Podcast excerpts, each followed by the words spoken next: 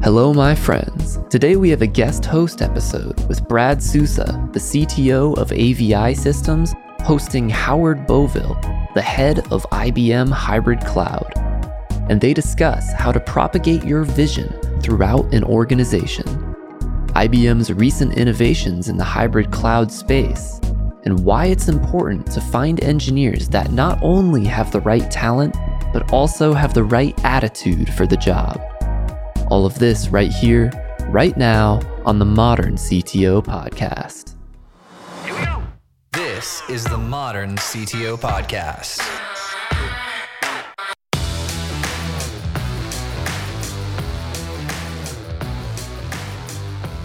So uh, here's where I think I'd like to start. First of all, let's just get to know uh, each other. I'd like everybody to get a chance to get to know you. Would you Would you mind if I took just sixty seconds and gave everybody the one minute what every man, woman, and ch- child should know about Brad Stick? We can get that out of the way and get the conversation. Oh, okay.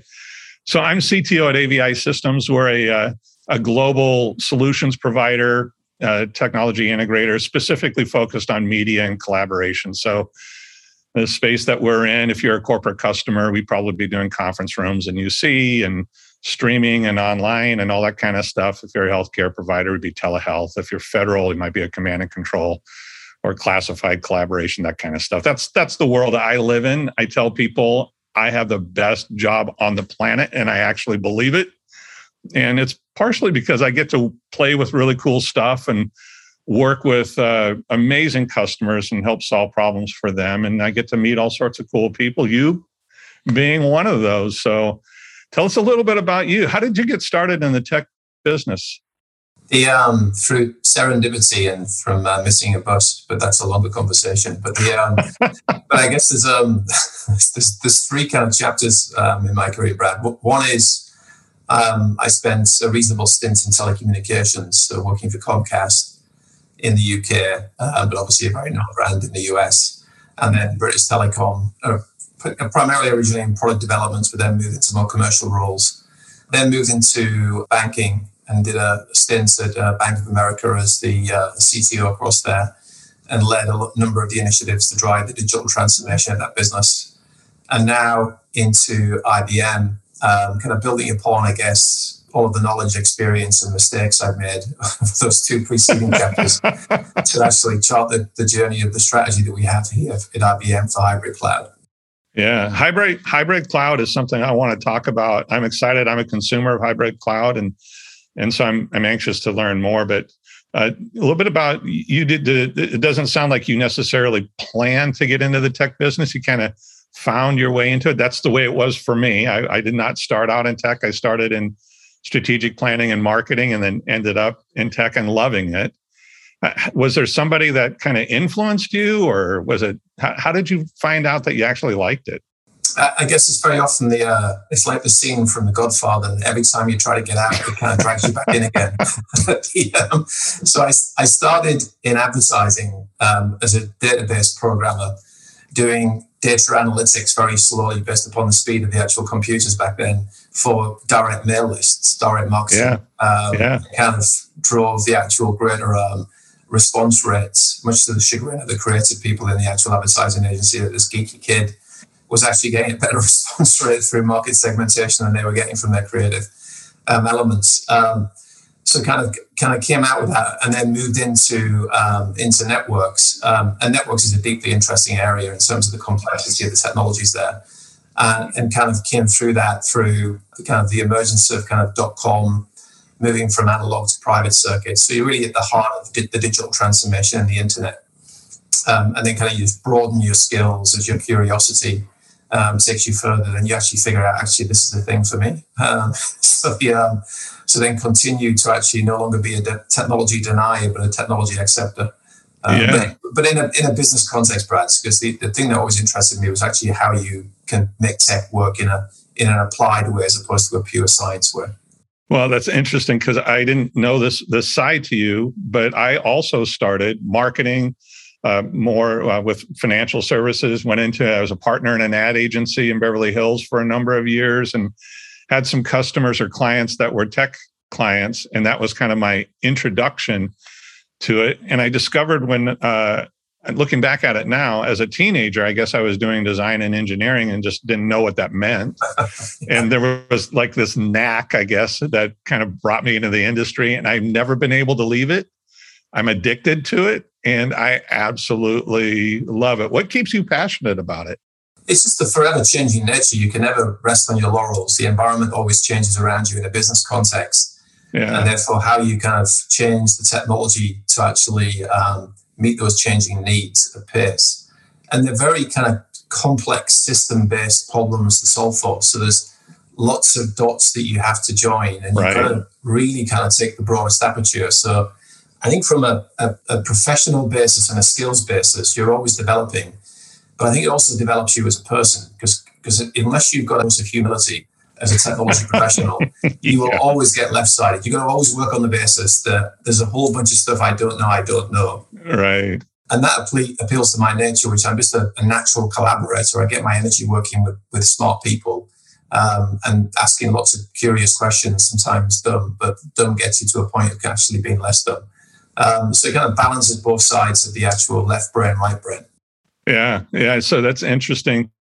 It, I find it, uh, you know, as a CTO in a tech company, I, I, I, say often to people who don't understand what it is that I do, I say that I'm the chief geek in a company full of geeks. And and it's interesting because a lot of engineers they prefer working with things rather than working with people. But sounds to me that that, that you and I are alike in the sense that it's a combination of both. I like what I like what the tech does for people, and that's kind of what keeps me passionate it, about it. it. That's, that's a really interesting thing you say there, Brad. In my old role, it's kind of you get increased responsibilities um, in, in, my previous company, which I learned a huge amount of things. Um, towards the end, my organization was twenty three thousand people, so I was spending more time on I was spending more time on psychology and sociology than I was on technology. Right, right. So, which I kind of enjoyed to a degree, but I thought it was time to get back into tech um, and get the tech in front of theology as opposed to the socio or the uh, psycho in front of theology. Yeah. So the T and CTO for you was the chief therapy officer, not the chief technology officer, right? Very good. Yes. Yeah. Okay. You learn a lot through that process, and I and I did. Yeah. Yeah, and I enjoy that. What do you when when you're not leading a, a global organization like you are now? What what do people find you doing? You have particular hobbies or places you like to go? Just, just family. So I'm spending yeah. time with my family. The um, kind of best starts of the day is when I have breakfast with them, and the best finish of the day is when I kind of having uh, uh, dinner with them at evening. I've got two young children, a five year old and an eight year old. Oh, nice. And Great ages. Kind of seeing how they develop is kind of watching kind of various new releases of software being released in their brains. they broaden their perspectives um, until I get into an educational system, which then narrows their perspectives. Yeah, yeah, for sure. So I have four kids, and every one of them are in the industry to some degree or another. So I I guess I've passed on my addiction to them too. exactly. but let's talk a little bit about IBM and in particular about hybrid cloud. Can you give us maybe a, a high level view of, of where IBM is today and, and how hybrid cloud fits into the overall offer? Yes, yeah, so, so, we're kind of a, a, new entrant into chapter two of cloud. And, and kind of what yeah. I'm saying is qualified on the basis of my old role where I ran a very big tech shop and I kind of dealt with all of the large and small technology companies. And in many ways, helped do co-engineering with some of the big big brands that we hear about now to get their offering correct. Um, the um, and I could see that there was a, a, gap in the marketplace that wasn't being well served, which was enterprises. Uh, so understanding what it is to operate an enterprise space with, with heritage environments was number one. Number two was that the when you're a kind of a, a, single player company where you're a cloud service provider and the answer is cloud, what's the question? You again don't, you can't play into the um, the enterprise space because as an enterprise you will have some of your environments on premise and have other environments in a in a more uh, distributed cloud basis. Um, and then the third element would be that it, the world was going to be multi-cloud as, as I was putting architectures together, and the, the cloud service providers, and it's a very legitimate um, mechanism to grow your business were becoming more and more proprietary um, in terms of how they were putting their solutions together. And obviously, you get concerned around things like vendor lock in and economics. But the thing that concerned me the most was being locked out of innovation from a particular technology vendor because that's that point I made earlier on, which is you can't be agile to your changing environment if you're tied to an innovation stack of a company.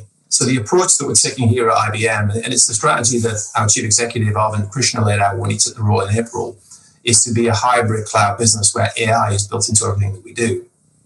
And, I, it's funny, it's kind of a whole bunch of CIO friends could, could take a, a, a, an exhalation of air out because of saying, I'm really pleased that you said this because we've had our business saying everything's got to be cloud as if cloud was the panacea to everything.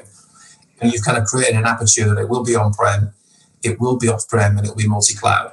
And the, the, assets that we have here at IBM, if I could just spend a few more minutes on this topic, um, I, again, I could see as an external um, consumer of IT are entirely um, differentiated in terms of meeting those business needs. And those business needs are actually transforming business processes, not simply moving applications or workloads off your computers and your data centers to put them on somebody else's computers and data centers. I mean, there's just, that's colossally uninteresting and non-strategic and doesn't add any business value. But what does add business value is if you kind of build it from a technology stack perspective and a business process in, you'll know this from your role, and everybody else listening to this will know it as a practitioner, is the IT exists to support the business process. And the business process will have a system that relates to applications, data sets. Those applications and data sets, like children, have different needs from a compute or from a memory perspective, and therefore can't just land on x86. Um, and the, therefore, what IBM brings is the ability to actually land those workloads on a landing zone that could be x86, or it could be Power, or it could be Z. And obviously, we've been the leading company in the space of quantum, can also have quantum there as well.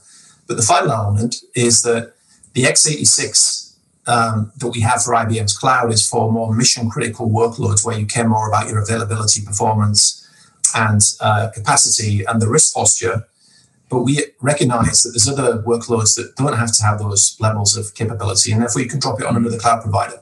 So we'll meet the customer where they are, whether they're bare metal, Pivotal Cloud Foundry, VMware, whatever it is, right? Um, and we'll give them the right silicon for the children of their applications to be able to support the actual business processes and transform those processes that get decalcified, that get calcified over time. Well, so I'd like to, uh, like I said, I we provide solutions that are almost always hybrid. Hybrid is kind of a, a unique yeah. space in the market that we fit. Um, and then multi-cloud also. So you're, you know, you're singing to the choir here, and I'm loving it. There was there were a couple of quotes that I heard from you. I'm going to share them with you. I'd love you to get deeper into them. One of them, I when you said it, I think it was you. I, I, laughed. It was God created the earth in seven days. It's because he had no legacy. and you were talking about hybrid cloud. Maybe expand on that a little bit. Yeah. So the so I mean, we've all in our roles, in your role, you pick yeah. up environments that you wish you hadn't. And, and you're tied to them not just from a technology perspective because they're difficult to unravel. Yeah. You're also sat with the balance sheet of depreciating assets. So even right. though you would like to transform somehow, you've got assets that have got some life relative to where they are and therefore the bubble cost associated with the economics of transferring out isn't going to isn't going to work. Isn't going to work. Nor will be. And uh, find me a CTO that's been to the line of business and said, "I've got this great thing I want to do. I want to modernize your applications to move them out of our data centers and move them to somebody else's data center, and it's going to cost an exponential amount of money over that period." And the LOB lead will say, "Well, what features do I get that'll help you sell me more?" Well, you're not. We're going to move it to containerized offerings, and so forth. You don't typically get the funding for that, right? You do when you're writing your new applications. And, and the point I'm trying to make here is that we can meet customers in terms of yes, we'll drive you on a containerized strategy with our assets of Red Hat OpenShift. Um, and and you really you should be looking at OpenShift. You shouldn't be looking to hire exotic Kube skills and roll it your own. There's far better things for you to be spending your engineering resource on than doing that. I learned that the hardware hardware when I was at the um, in my old role but we, we can bring you on the journey to still get business value driven for your LOB leads and for your customers um, to drive your business forward on the different environments that you've got. We, are not as opinionated to say the answer's cloud, mm. it's our cloud, and it's only x86. Mm, um, yeah. So, so that's what I kind of mean about the legacy piece. Um, the, um, the good thing about obviously IBM in the cloud context here is that we're a kind of a startup in the other cloud space as we move into chapter two, albeit I've got a lot of good assets to play with and, and it's fairly well capitalized from the actual uh, right. uh, parent company. but I haven't got the wealth of legacy that a 14 year old um, cloud provider sure. has, or a, or a seven year old, because they'll be into the next cycle of the issues that they're facing. So um, that's kind of ties back to that and, and much more in terms of what it means to deal with legacy. Yeah. So one of the things I find really interesting is in talking with technology leaders and and my space is you know just a sl- small little sliver of the space that you're dealing in, right? And the conversations that we have around cloud is we like the agility of cloud. We like the fact that I'm offloading some of the management and all of that kind of stuff, right? But we don't like the fact that you can't control the architecture of what's happening in that cloud, right? And I say to people, there's no such thing as cloud. It's just somebody else's computer that you don't get to control. So the, the question becomes often this the reason the motivation for hybrid seems to be more around security and the ability to control and predict the architecture than it is, you know, the the um, simplicity of moving to somebody else's architecture in the cloud. What's your thoughts on that? Yeah, I mean, so, so the whole kind of promise initially of cloud being a cheaper way to run your applications. I mean, I did a huge amount of analysis on this from kind of 2015 onwards, and I just couldn't see where that held true when you operated at a reasonable scale um, because you've got different economic issues to face when you're building out hundreds of data centers in a given year.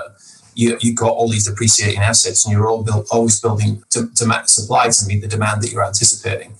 But there's other value in terms of having a resource pool that's not on your premise. So your ability to actually get better business continuity in a, in a, in a more elegantly architectured way the ability to actually have things built for you with people with the skill sets that you wouldn't be able to hire. We live in a kind of a war for talent in our roles as technologists, and therefore it's very difficult to actually compete, um, particularly against some of the big cloud service providers and IBM. And from a cybersecurity perspective, there is simply not enough human talent around the world for any company, let, federal agencies, let alone kind of uh, enterprises to meet that need. So if you can c- kind of work with companies that are kind of thinking deeply about this, then you're in a, in a stronger place. And that's very much kind of what I built into the into the cloud uh, here at IBM because that was another issue I saw with the cloud service providers, which is their general purpose cloud providers. And therefore, they were trying to be vanilla to everybody when some people didn't want vanilla. But what I built for was the regulated industries. So, building a cloud architecture, hyperscaler architecture, and putting a service catalog on top of it everybody can do that. You can do it yourself. You can build your own private cloud and do those things. There's no differentiation there. There was when Werner Vogels wrote his PhD paper, the CTO for AWS, uh, many years ago, which I had on my nightstand for a while because yes, we are geeks. The, um, but there's no longer any competitive advantage in terms of what I do, what AWS does, or what Google does, or what um, Microsoft does on their on their IaaS piece.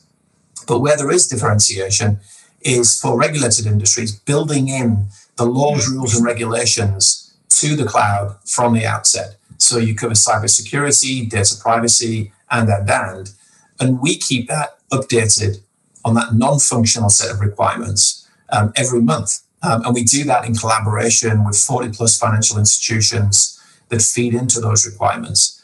Because the other mode of operation in any other um, cloud provider that you work with is you have to build those yourself. And then the CTO at the next bank has to build it, or the CTO at the next federal agency, or the CTO at the next healthcare company, or has to build it every time. And that's like kind of everyone building their own version of electricity. Doesn't make any sense. Um, so, so, we took that away. And then the other real, really um, nice thing about this, Brad, was I don't know how it perhaps applies to your industry, but it certainly applies to all financial companies. Is it would take us 18 months to onboard a new tech vendor, large or small, into the bank because there's a whole raft of vendor risk assessment things that we have to do. And if you're a Salesforce or a ServiceNow, you can kind of handle that. And every bank is different. So you have to do it every time with a different bank. But if you're a small fintech that we as a bank wanted to get at that point of innovation, and you as a fintech want to su- supply to us, after 18 months, you'd have had so much brain damage, you'd have forgotten what your actual innovation was. So the idea of actually building the controls in from the very outset is you as a, as a financial services fintech, you can land on our platform, go through the certification process, which is in 18 months, it's a lot quicker. And then the whole marketplace opens up to you in terms of you can provide immediately. So it's just a quick on-way onboarding. That's really good news for chief technology officers because they can get that innovation quickly. And it's really good news for the fintechs because they can actually remember what their point of innovation was as well. And that that's a, a really big, powerful thing where the value exchange sits there for the for our customer, the financial services firm, the fintech that we have on our platform, and obviously for us. And then the other final nice thing about IBM is we figured out that it's not a good idea to have partners on your platform.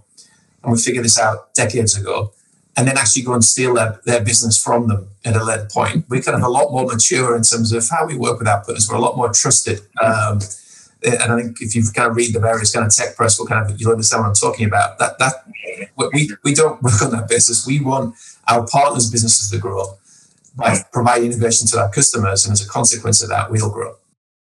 So I think one of the the overriding themes that I'm hearing from you is that you're clearly passionate about the tech, but you're super passionate about people and how the tech aligns with people. So I'd like to talk about that a little bit and, and, put it in the context maybe of leadership. And here's where I'm headed with it. So as a CTO, a lot of people confuse my role with a CIO. And so they think what I'm doing is I'm focusing technology for our company as a business enabler for our organization. And I, I clearly do some of that, but most of my focus is outward. even when I'm focused on our organization, the change I'm making is really to help us align outward with the customer.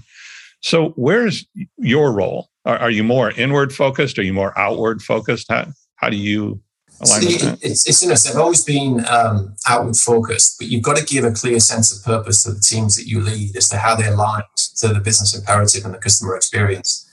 And um, I've worked at places, um, um or I've observed places, I've not personally worked at places where the IT function very often could be working anywhere. It doesn't really matter what industry they're in.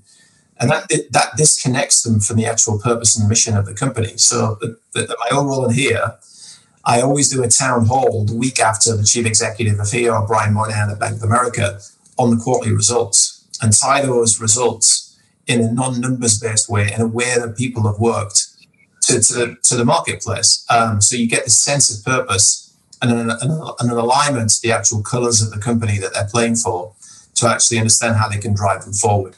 And it's essential to do that. But I've learned through a lot of experience. And experience, if you distill it, is making mistakes, right? so, so I've got a lot of lot of experience. The um, and and I guess the the key thing I learned is that as a technologist, you can get really kind of enamored about the technical architectures, the transformation of the technology, the software titles, everything you're doing. But unless you put the same amount of work into understanding the operating model, the functional work that people are doing, and how they actually structure their jobs, and how you continue to give them opportunities, whether it's through experience, assignments, um, education, to be clear on what their career path is, you're really not doing a very good job um, at all. Um, you can be a, have great architectures, but if you haven't got the people that kind of sit around that to make that thing really come alive and to draw upon all the brilliance that everybody has within them, Brad, um, you're kind of diminishing the actual full range of assets that as a leader that you have. And, and the final point I'm kind of make around that is there's a lot of talk about talent. We all, I guess, we all sit in talent reviews. Who's the top talent and everything else? And I just, from experience, don't believe in that, right? And, and you can see where people can be incredibly talented, but unless they have grit and unless they apply themselves and have, unless they have the right attitude, that talent is for absolutely nothing. And I would take somebody with grit and a, and a curious mind and a positive attitude and resiliency and they're all qualities that anybody can build, right? The, the other stuff is kind of genetics that your arm's are a bit longer so you can reach the basket or you're, you're faster so you can run to the, the rugby, rugby line quicker than other people. That's a genetic thing. But those are the qualities that I've talked about. Everybody can have. But they get kind of taken out of people because you'll have a talent conversation and most people are fairly humble and think, oh, well, you're not talking about me, so I'll kind of switch off. Just imagine if you switch everybody on. Say, right, Let's just work on grit. Let's work on attitude. Let's work on being curious, having a growth mindset. You can get your whole population switched on. And then you've got a force multiplier in terms of how you move your organization on. And the ones that don't want to kind of demonstrate those qualities typically find then the working environment isn't a good one for them. So they'll self select out. And that's not a bad thing, right? So you've got to work on the basis that everybody has a light within them. It's your responsibility to turn it on. as opposed to have a light that you shine upon them. Yeah. So how do you how do you do that as a leader? How, how do you develop? Uh, to your point, you you can you can train technical skill, but it's tougher to develop a set of attributes and characters and characteristics. Or how do you do that as a leader? How do you how do you define what it is you want to develop, and then how do you produce that across a team? It's this kind of very difficult thing to capture called culture. Yeah. And, it, it doesn't come overnight. It takes a long time to land and a lot of consistency. And it's all value based. Um, so you've got to create cultures where people can feel psychologically safe to turn up to work to be themselves, to be able to express themselves. You've got to create a culture where people can challenge one another with positive intent. Um, but the positive intent is important. So don't use the the um, authority that you're given to challenge one another to be rude. yeah bring charm to work in addition to intellect, right? So think about how you can kind of charm uh, with the actual intellect. And then there's other elements, which is um, it, it's far better to actually maintain quality of relationships than being right. Um, and this, Wait, is hard, this, is, this, is the, this is the hardest part with technology, right? Because we get religious about our, our data points, but we only see the world through one degree of aperture if we do that. Whereas if you take it through 360 degrees, there is no right, right? There's just optimum. Um, and optimum only counts if everybody is aligned to what that optimum thing is. So that, that's a key element to, to kind of get across to people is it's not about being right. It's about being understood. It's about getting shared comprehension. And then it's getting after that course of action and then doing course corrections as you get around it. Yeah, that's so good. You know, one of the things I find myself spending a lot of time with is um, if we don't define a goal, a vision that we're all moving towards, a playbook or whatever it is, um, then we end up looking at each other. And that's where we become sometimes a little contentious. But, but if we're all headed to someplace else, we're looking, we're looking outward and we as a team tend to get there. How do you develop that sense of vision within your team? How do you create that sense of it's not as important to be right as it is to maybe get there together? The um, it's a few points around that, which is that it's the communicator's responsibility to ensure that the person that's hearing them is comprehending it. It's not the person that you're communicating to, because it's so easy to hear things in a different way because people only hear what they understand. Therefore, you've got to have conversations to ensure that there is a shared comprehension around the, the message and the message it's got to be simplified. And I think that's part of the beautiful part of our jobs, which is we deal with so much complexity. And if forever driving that complexity into the simplest message, it's almost kind of creating poetry, because poetry is the simplest way of expressing a particular thing, and distilling it down. And then it is just relentless repetition until until the point you're boring, right? If you've got to be the point where I get it, you're being boring. Well, that's a that's a success point on the journey for shared comprehension. so teach me this: the, the whole concept between about hybrid cloud. I mean, it's a re- relatively simple concept to grasp. It's a complex process to put in place. How do you take these leadership skills that you, you talk about in developing your team? and you apply that to leading a customer because that's a journey that a lot of customers haven't gone on before and they have to they you have to kind of lead them to get there. How do you transfer those skills from internal to external? The, I mean, the, the key thing is to understand is a cloud should never be anybody's strategy. It's like saying that a, a kind of a, a, wrench is somebody's strategy right? Or a, a spanner is somebody's strategy right? That's super good. Cloud is cloud is not a strategy. It's just a mechanism a tool amongst many others to actually get to an outcome and the other element is tied to the business process. So, so what is it that you're actually trying to improve? Now, now the, the, the good thing about our jobs is we're always being work because as soon as you lay down a business process, it starts to atrophy and it starts to calcify, right? So, and it's the underpinnings, it's the actual systems that actually do that. It isn't the people that are causing the problem. After a while, it's the poor people that are fighting against the systems that aren't working in their way to operate. Um, so you kind of kind of come in with that element and then you can say, okay, well, that's too big for you to think about. Let's deconstruct it. So let's look at, say, uh, a process from one of my old worlds. So kind of wealth management. Break it down to make a trade.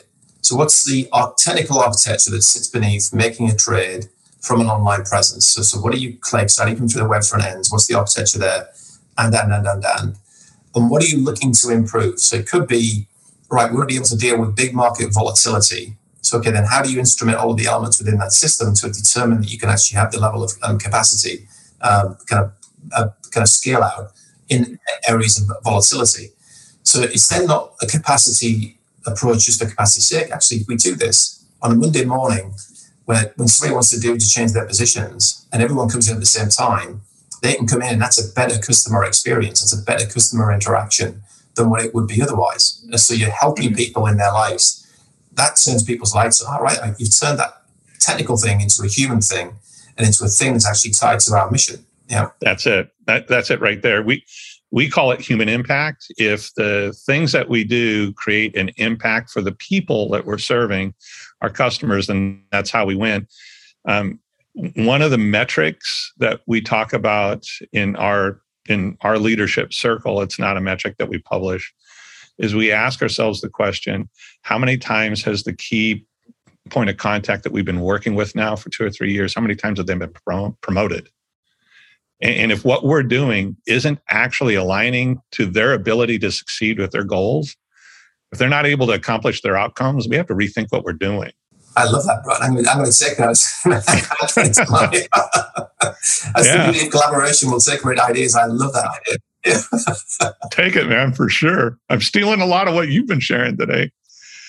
Hey, there's a there's an exercise we went through with my team recently. And uh, we were we were together just just those who who d- report to me directly. And we were doing some planning for the rest of the fiscal year. And um, it, uh, i asked them a question. So are there certain attributes of the pandemic that you would like to see endure and uh, it came from this uh, realization i was reading an article and this is going to sound silly so don't, don't laugh at me too much but I was reading this article about World War II and how the hemline of a, of a woman's skirt moved from below the knee to above the knee in an attempt to conserve material for the war effort. It's been there ever since. And so then I started researching what other things out of World War II stay today with us, like commercial flight and radar and all these other things. And I began to ask my team, uh, what parts of the pandemic have really impacted our business? And then what part what what parts of those attributes would we like to see continue forward? So i'll ask you what parts of the pandemic has really impacted your team um, or the way you lead or whatever? Yeah a, a, couple of things before i dive into it. The thing that impacted me when i was in my uh, in my 20s was in world war ii they had the pubs shut at 10.30 on Sunday evenings to ensure productivity on Monday mornings. And I just thought that was very restrictive in terms of my ability to have an extra pint. The, um, but putting that, to, putting that to one side, the, um, there's a few things that I kind of have observed kind of with uh, COVID. So good and bad. So um, the good thing is um, that you've, so when you work in a work context, your kind of mindset is set that you're in a corporate office people actually dress differently in terms of how they come into work. And you never really get a human connection without a lot more effort on that individual. Now we're in situations where we're seeing people in whatever room of the house that they're actually in, their children are coming in, or the dog is barking, or whatever else. And I think it's just made people a lot more tolerant for people's personal circumstances and connected on a more human basis than ever would have been possible um, without the situation. Um, a lot more empathy I guess is the summary that I would see, which I would hope that we maintain kind of going forward, and that kind of human connection and that sense of you don't truly know what's going on in somebody else's life other than what's going on there. So kind of if they're having a bad day, step back a little bit, just be respectful of that.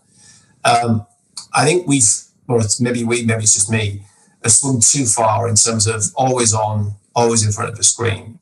That, that isn't that isn't part of is what work is, but work is actually about sitting down and thinking at times or drawing architectures or reading books or having one one conversation saying, Brad, what do you think of this? What do you think of that? The um, that's kind of been lost a little bit. Um, and the other element, and I've got no scientific fact to back what I'm about to say, but even when you're doing it through this, in terms of you get the non-verbal communication and you get the verbal communication, but there's, some, there's something chemical when you're in a room with a bunch of people that gets us the creative juices going more, I believe. Um, and, I, have done a few kind of engineering workshops um, over recent weeks and we just brought we've made breakthroughs that we've not been able to make um, prior, and, I, and it's it's not perceptible as to what it is, other than the fact we're all in a room and just picking up different things that you wouldn't pick up that are the, beyond the non-verbal and verbal. Yeah, so I'm gonna I'm gonna press down on that actually because I find that remarkably true. And uh, as a result of the pandemic, so many of us are are eager to travel to get together with people. So here's here's something I think I've learned as a result of all of this. Love to hear your thoughts on it. I think there's a difference between influence and impact. I think I can influence people through social media or email or whatever.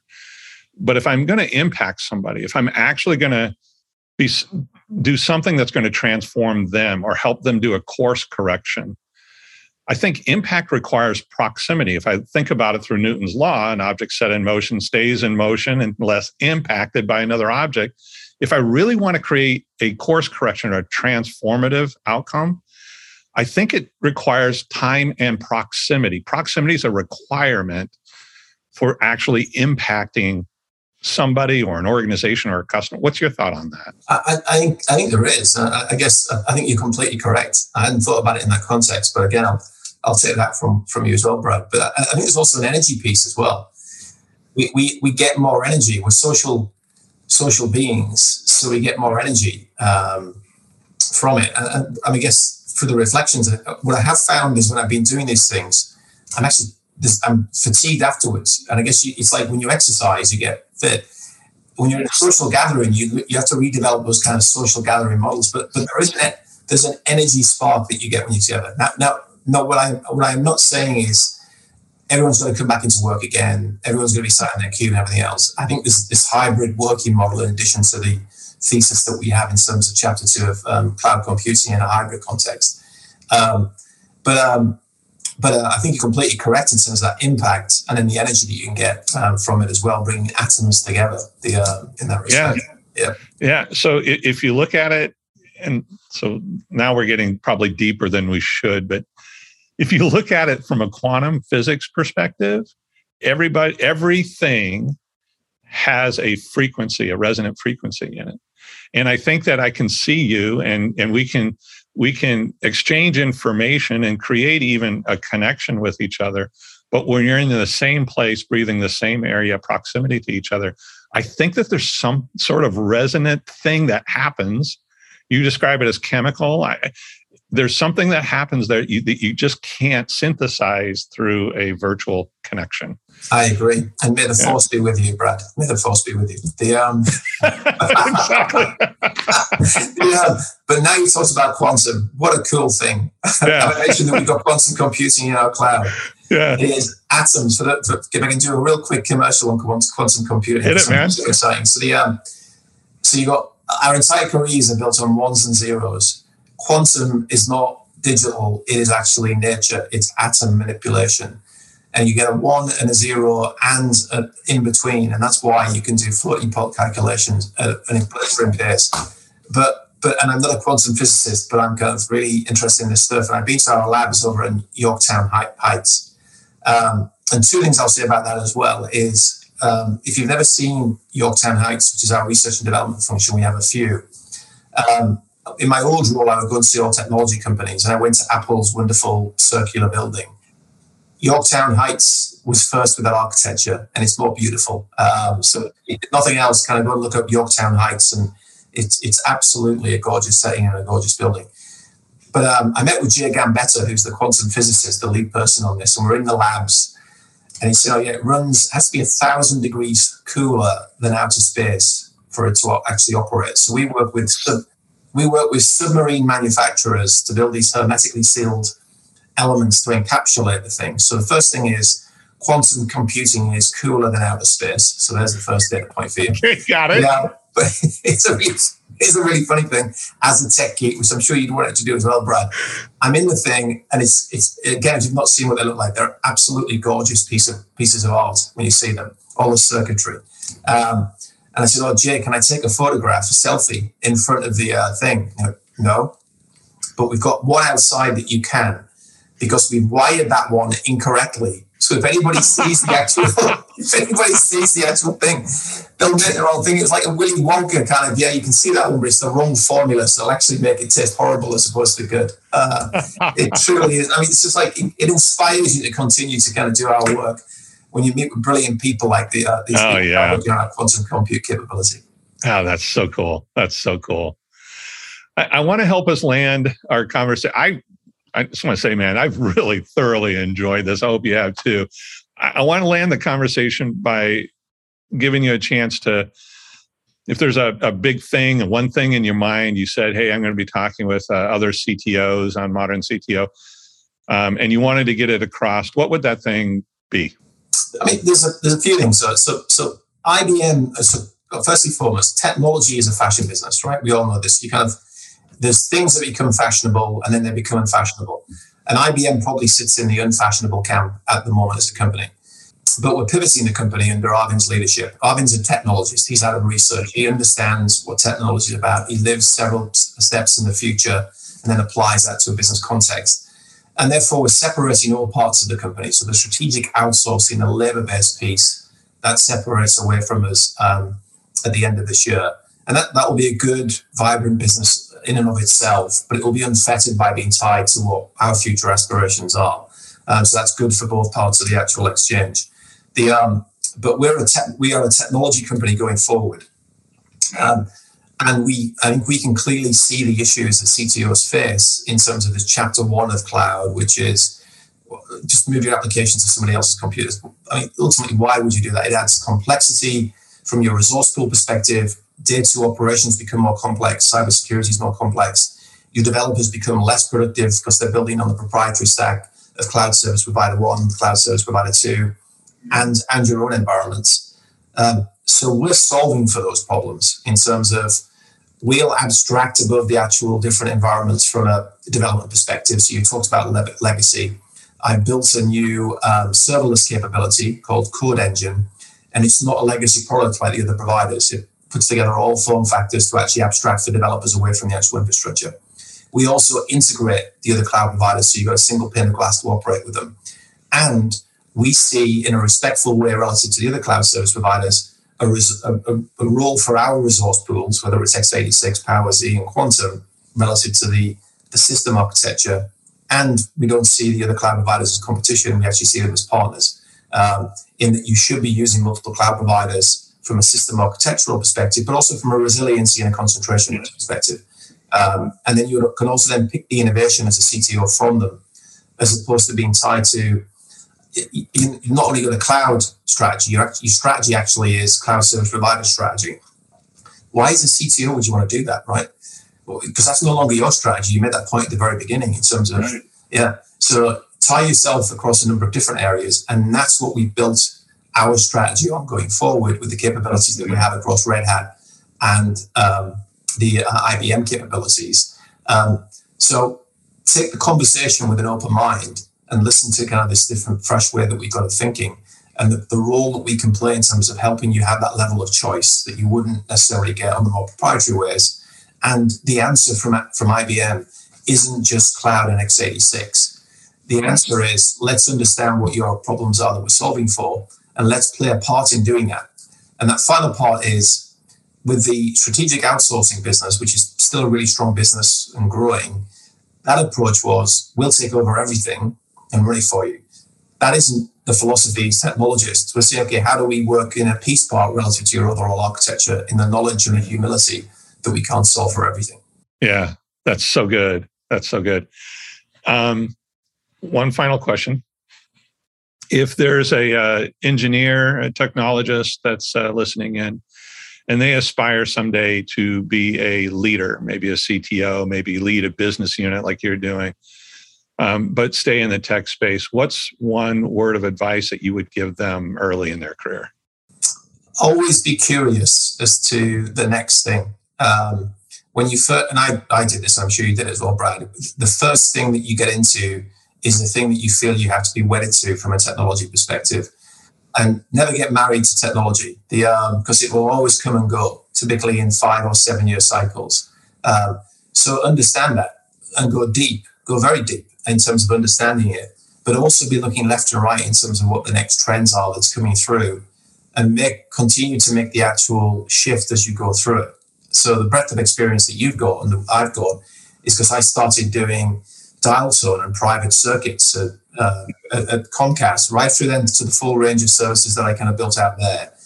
And that all builds out a, a more um, complete, comprehensive understanding of how um, networks are put together from kind of all the different layers on the OSI stack, right through then to how you put security in place and so on and so forth. Um, so always have an insatiable curiosity that not naturally draws you to working into um, technology. Um, and then to your point, Brad, as, as, opposed to my point, never forget the people. Uh, they're, they're 51% of the solution. So they always get the majority voting right. Yeah, that's so good. Howard, I've really enjoyed our conversation. I am particularly am just so um, encouraged, maybe uh, inspired to to continue to look at how technology fits what people are trying to do. I love the the way that you're doing that at IBM and the whole story around hybrid cloud. It's been great to learn more about it. I want to say thank you for joining us on the Modern CTO podcast and we're going to connect again sometime soon, I'm sure. I'm sure we will, Brad. I'd love to do that as well. Pick your brains as opposed to me. I listen to my own voice. it's been a pleasure. Thank you, Brad. Thank you so much for listening. And if you found this episode useful, please share it with a friend or a colleague who you think would get value from it. And if you have topics that you'd like to hear discussed on the podcast, either add me on LinkedIn or send me an email, joel at moderncto.io. Every time I get an email or LinkedIn message, it absolutely makes my day and inspires me to keep going.